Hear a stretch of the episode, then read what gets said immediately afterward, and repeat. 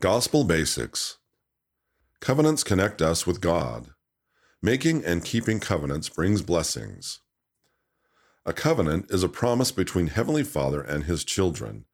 He sets the conditions for the covenants we make with Him. When we do what He asks, we receive many blessings. And we don't just get blessings on earth.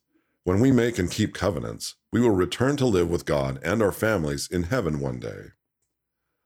Covenants and ordinances. We make covenants during certain ordinances. We need to receive those ordinances and obey those covenants in order to return to live with God. The ordinances are performed by priesthood authority. Those ordinances include baptism and confirmation, receiving the Melchizedek priesthood for men, and the ordinances we receive in the temple. During the sacrament, church members renew the promises they have made to God. Covenants help us live righteously. During baptism, we promise to follow Jesus Christ, always remember Him, and keep the commandments. God promises that the Holy Ghost may always be with us.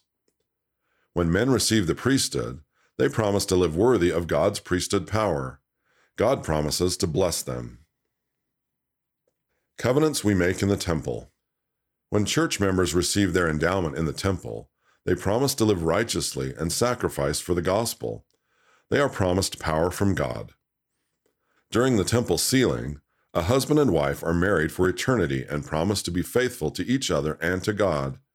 God promises they can return to Him and live as families forever. We are a covenant people.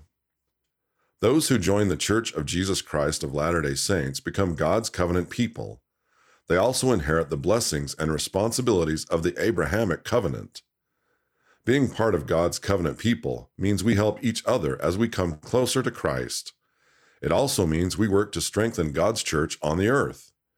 When we keep our covenants, we can find power and strength from God. From the Scriptures When they were baptized, Alma and his people made a covenant to help each other to obey God's commandments.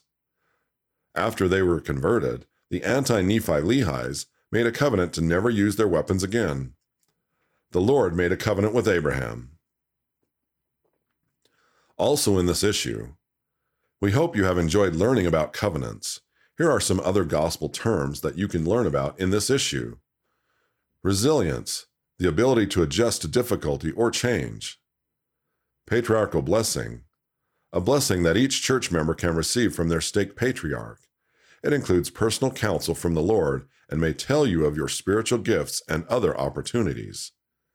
Agency, our ability to make our own choices and be responsible for those choices. Read by Rick Gines.